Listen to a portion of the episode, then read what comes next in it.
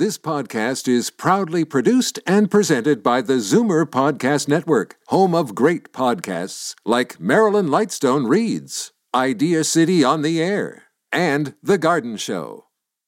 You're listening to an exclusive podcast of the Zoomer Week in Review, heard every Sunday at noon on Zoomer Radio. You're listening to the Zoomer Week in Review, brought to you by CARP, a new vision of aging. Support CARP with your membership today. Visit carp.ca.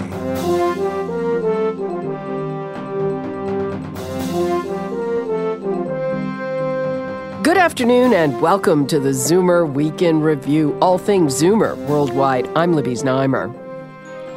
A small town mayor says he's been handed a death sentence by the government after learning OHIP won't help pay for treatment that could help extend his life. And if you're over 45 years old and living in Canada, chances are you or someone you know looks after a friend or family member as an informal caregiver. But being a caregiver is very difficult and supports are few and far between. We'll discuss a new campaign from CARP to lobby for more help from the federal government. But first, here are your Zoomer headlines from around the world. It's being hailed as the best news in dementia research in 25 years. Scientists say they were amazed to find that patients treated with the highest dose of the antibody drug aducanumab experienced an almost complete clearance of the amyloid plaques that prevent brain cells from communicating, leading to irreversible memory loss and cognitive decline. Crucially, they also found that after six months of treatment, patients stopped deteriorating compared with those taking a placebo, suggesting that their dementia had been halted. These findings were based on a very small study of 165 people, but researchers say they could be a game changer if the effects on memory decline can be confirmed in larger trials. There's nothing like a farewell tour and a final nationally televised concert to boost album sales. The country's insatiable appetite for all things tragically hip has sent the band's entire discography back onto the Billboard charts.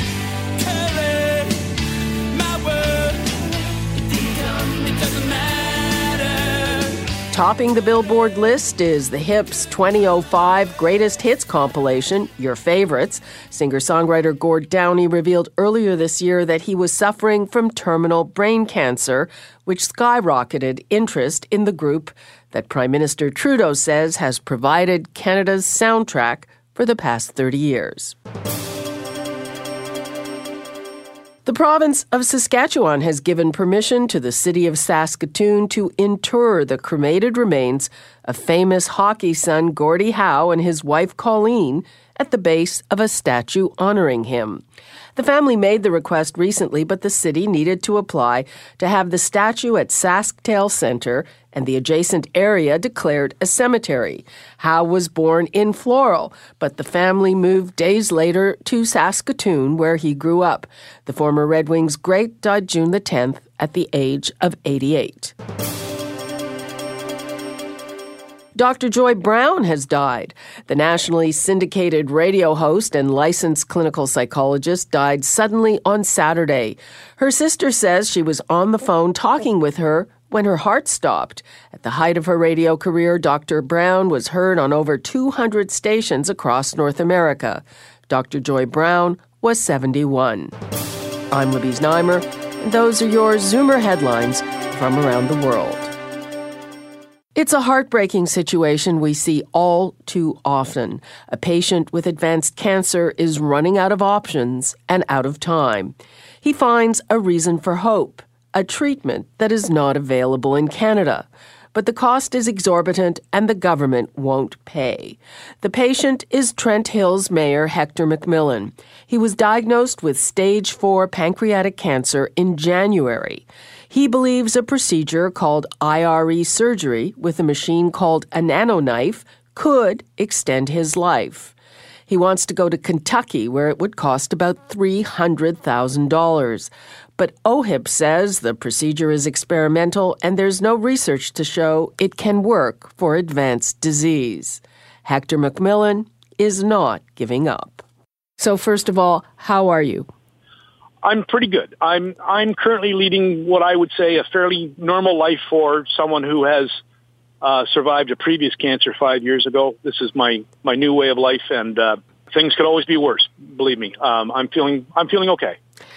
You have had very strong words for our health system. You're saying that the Ontario government is sentencing you to die because they won't pay for a procedure in the United States. That's right. They've given me no other choice. They've offered me palliative chemo, and that's it. They didn't discuss any other options, natural products, voodoo. I mean, they didn't offer IRE surgery, certainly. Um, that was it, just, just palliative care. They've given me no choice. IRE surgery is the procedure you want the government to fund for you. Tell me about it. The procedure is called IRE, which is irreversible electroporation. Right, and they apply voltage to the tumor. Correct. They do apply electrodes in and around the tumor, and they send electrical pulses in that destroys the tumor. Dr. Martin specifically says if the tumor breaks free while they're in there, they pluck it out with a pair of forceps, and if it doesn't, they just leave it there and it dissolves away in no time. The results that they have posted, they don't show that this is some kind of cure. The results no, averages. Right. All all results are averages. Sure. But the results that they have posted show that it doubles survival to 24 months for people with stage 3, which is a, a less advanced cancer than you are diagnosed with. You were diagnosed with advanced pancreatic cancer in January, correct? Well, I never heard the word advanced, but they did call it stage 4. Okay, stage 4 is advanced. It means that the cancer has spread. Yeah, that's true. I took chemo until the chemo almost did me in. Then I started on natural products. And since then, I've had a PET scan that says that the three lymph nodes of my chest are no longer cancerous. I spoke to uh, a lady this morning in Saskatchewan. She contacted me to tell me that she's the only Canadian who has ever had nanoknife IRE surgery in Canada. And that was a year ago, and she's doing wonderful. Mm-hmm. And what did what did she have? She had the same thing I did. She she had stage four pancreatic cancer. Uh, they called her stage three. Okay, well there is there is a, a difference. Well, I understand the difference, but I want back inside the box. And Dr. Martin, who is the leading expert and pioneer behind IRE surgery, says that I am a definite candidate. Back to this procedure. Uh, you have a GoFundMe campaign, right? My friends have set up a GoFundMe campaign for me on my behalf, yes. And uh, you've got about uh, 10% of what the cost might be in the United States? Yeah, just a little bit better than that. I think there's about $36,000 Canadian uh, right now.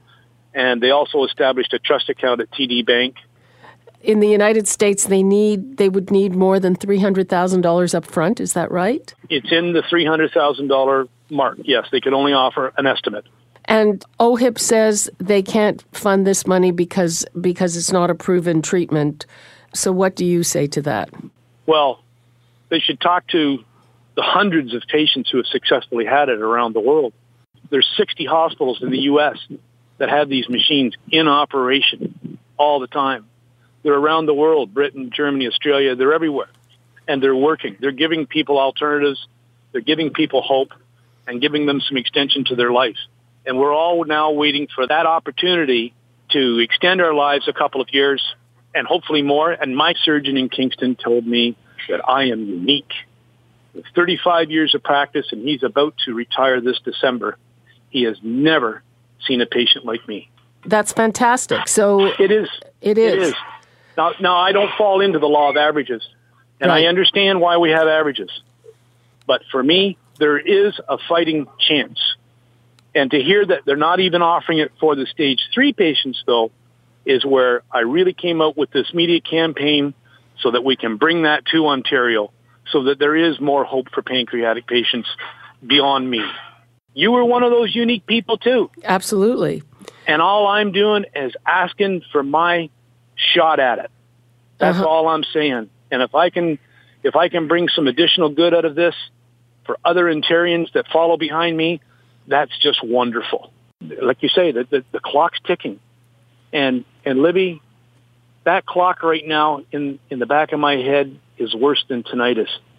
It's just like a gong, gong, gong. It's getting louder and louder and faster. It's a horrible situation to be in. There's absolutely no doubt about that. My heart goes out to you.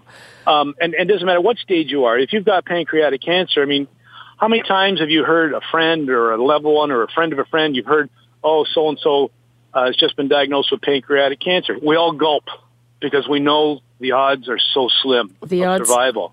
Believe me, I know. And again, best of luck. Thanks so much. Okay, thank you. Bye bye.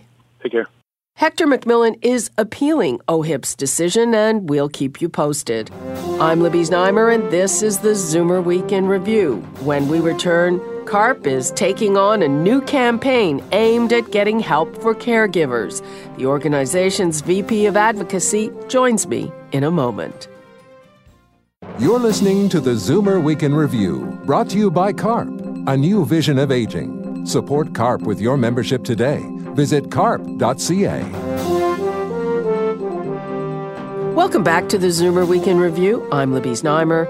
It's no secret that informal caregivers don't get a whole lot of help from the federal government, even though their unpaid work saves billions and billions in healthcare costs. And new figures suggest that nearly 75% of those caring for older adults with Alzheimer's or dementia will suffer some type of negative psychological effect, including depression.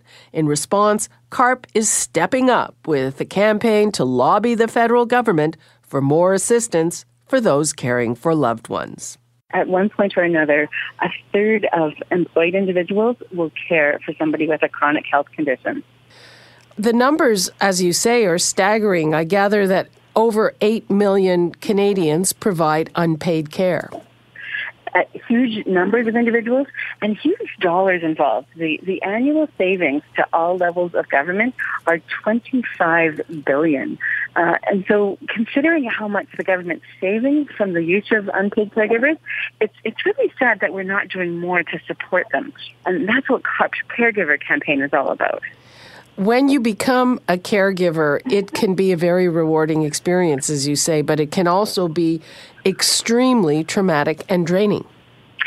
And you're absolutely right. And you know what we know is that uh, almost three quarters of individuals who look after somebody with a chronic long-term condition will themselves suffer some ill health effects, and almost a sixth of them will exhibit signs of depression. And what about the financial burden? Well, you know, for some people, they can manage caregiving uh, after their regular employment, so it's a stressor but not a financial burden. But for others, the burden of care that they assume is so great that they cut back their working hours or sometimes leave their jobs altogether. So it can be a really significant financial burden. Okay, so what are you looking for then? Well, that's one of the reasons that, that CARP has our three financial asks. We realize that there's a lot that needs to happen for caregivers, but we think more money could, could really help. So there's three things we're looking for. First of all, uh, caregivers in Canada today are eligible for uh, a compassionate tax credit, a benefit, but they only get that if they have taxable income. Uh, and of course, the hardest pressed caregivers are the ones that give up their jobs and have no income. So we want to turn that tax credit into a rebate. So the second thing is employment insurance. And we have had some uh, changes in employment insurance that CARP really welcomes, uh, allowing people to take uh, employment insurance while they look after a, a loved one who is within 26 weeks of death. Uh, but the problem is that a lot of times you need to care for somebody who's got a chronic condition, but they're not imminently dying. You know, imagine a spouse that's uh, getting a hip replacement is unable to walk for a couple weeks, or a loved one who has cancer, perhaps breast or prostate cancer, and hopefully they're going to survive it just fine, but they need some support on an ongoing basis when they have chemotherapy treatments. So we want to expand the eligibility so that individuals caring for others, even if those people aren't next to death, can still get employment insurance. Okay, and what else? Well, and the third and final thing is that we'd like all of the provincial governments to take a leaf out of what's happening in some other countries. And yes, we're talking about countries like Sweden and Finland, but also Australia and the UK and the province of Nova Scotia, where uh, a means-tested income allowance is paid so that, for example, a grandchild can look after a grandparent or someone else can get a little bit of income as an informal caregiver. In Nova Scotia, the amount is about $100 a week. And that can make a real difference for someone who's struggling to make ends meet. Now, some of these things sound eerily familiar. Have they, in fact, been the subject of promises by the Liberals? Well, the government did talk about in their election promises looking at the tax credit and also looking at the employment insurance. And now we'd like to hold their feet to the fire and make sure that happens. Uh huh. When they uh, start looking at things, that can take a very long time. Uh, yes. And, you know, and unfortunately, caregivers can't wait. So many individuals do not want to go into long-term care facilities. They don't want to be in acute care beds. And of course, it's a really expensive way for provinces to look after people. So for a fraction of the cost, we should invest the money in supporting caregivers and allowing people to be where they really want to be, which is at home. Okay. And uh, what can people do to join this campaign? What do you want us to do? What we want people to do is, of course, support CARP because this is a, a, critical part of our advocacy. Join uh, CARP.ca is our website, CARP.ca, and join, become a member, and sign up for the caregiver campaign. We will keep you posted with uh, information and news as we carry on. We're going to be launching a letter writing campaign, and we need all levels of government to hear from you. Okay, Wanda, thank you. Okay, thanks so much, Libby. That's CARP COO and VP of Advocacy, Wanda Morris. I'm Libby Znaimer, and you're listening to the Zoomer Week in Review. Coming up, we wish a happy birthday to a singer songwriter who hit it big with his brothers in the 1970s. Barry Gibb turned 70 when the Zoomer Week in Review returns. You're listening to the Zoomer Week in Review, brought to you by CARP, a new vision of aging. Support CARP with your membership today Visit carp.ca. Welcome back to the Zoomer Week in Review, all things Zoomer worldwide. It's time for your International Arts Datebook tips for those of you who are jetting around the world. Here's Jane Brown. Just outside London, Her Majesty's Prison at Reading opens to the public for the first time as actors Ralph Fiennes, Maxine Peake, and singer Patti Smith take turns at reading material Oscar Wilde wrote while imprisoned there from 1895 to 1897. Director Michael Bartlett is staging the readings in the prison's chapel for a reason. It's the only place Wilde really went apart from the exercise yard uh, when he was allowed out of his cell. Performances of Wilde's 100 page Ballad of Reading Gaol happen Sundays through October. Coincidentally, in California, an all woman cast is presenting Wilde's The Importance of Being Earnest at the Long Beach Playhouse. It runs through October 1st. In Spain, the Prado has extended the exhibition dedicated to Hieronymus Bosch in Madrid. The show is dedicated to the 500th anniversary of the Dutch painter's death. It's extended through September 25th. And you can now attend the Dubai Opera, which premiered The Barber of Seville, starring Spanish tenor Placido Domingo at its new 2,000 seat performance center. I'm Jane Brown, and that's the International Arts Date book. This weekend, we are celebrating the 70th birthday of singer songwriter Barry Gibb. Barry is best known as co founder of the Bee Gees, along with his brothers Robin and Maurice. Barry lent his iconic falsetto to the trio, but he was also the group's primary songwriter. Not only did he pen a number of the Bee Gees' number one hits, he also wrote hit songs for other artists. Songs like Islands in the Stream for Kenny Rogers and Dolly Parton, Woman in Love for Barbra Streisand, and Grease for Frankie Valli. In fact, the Guinness Book of World Records has listed Barry Gibb as the second most successful songwriter in history, only beaten by Paul McCartney. Right now, we'll hear some of Barry Gibb's songwriting for his own group, the Bee Gees. Here is one of the band's biggest hits. It spent over two months on top of the U.S. Billboard charts Night Fever.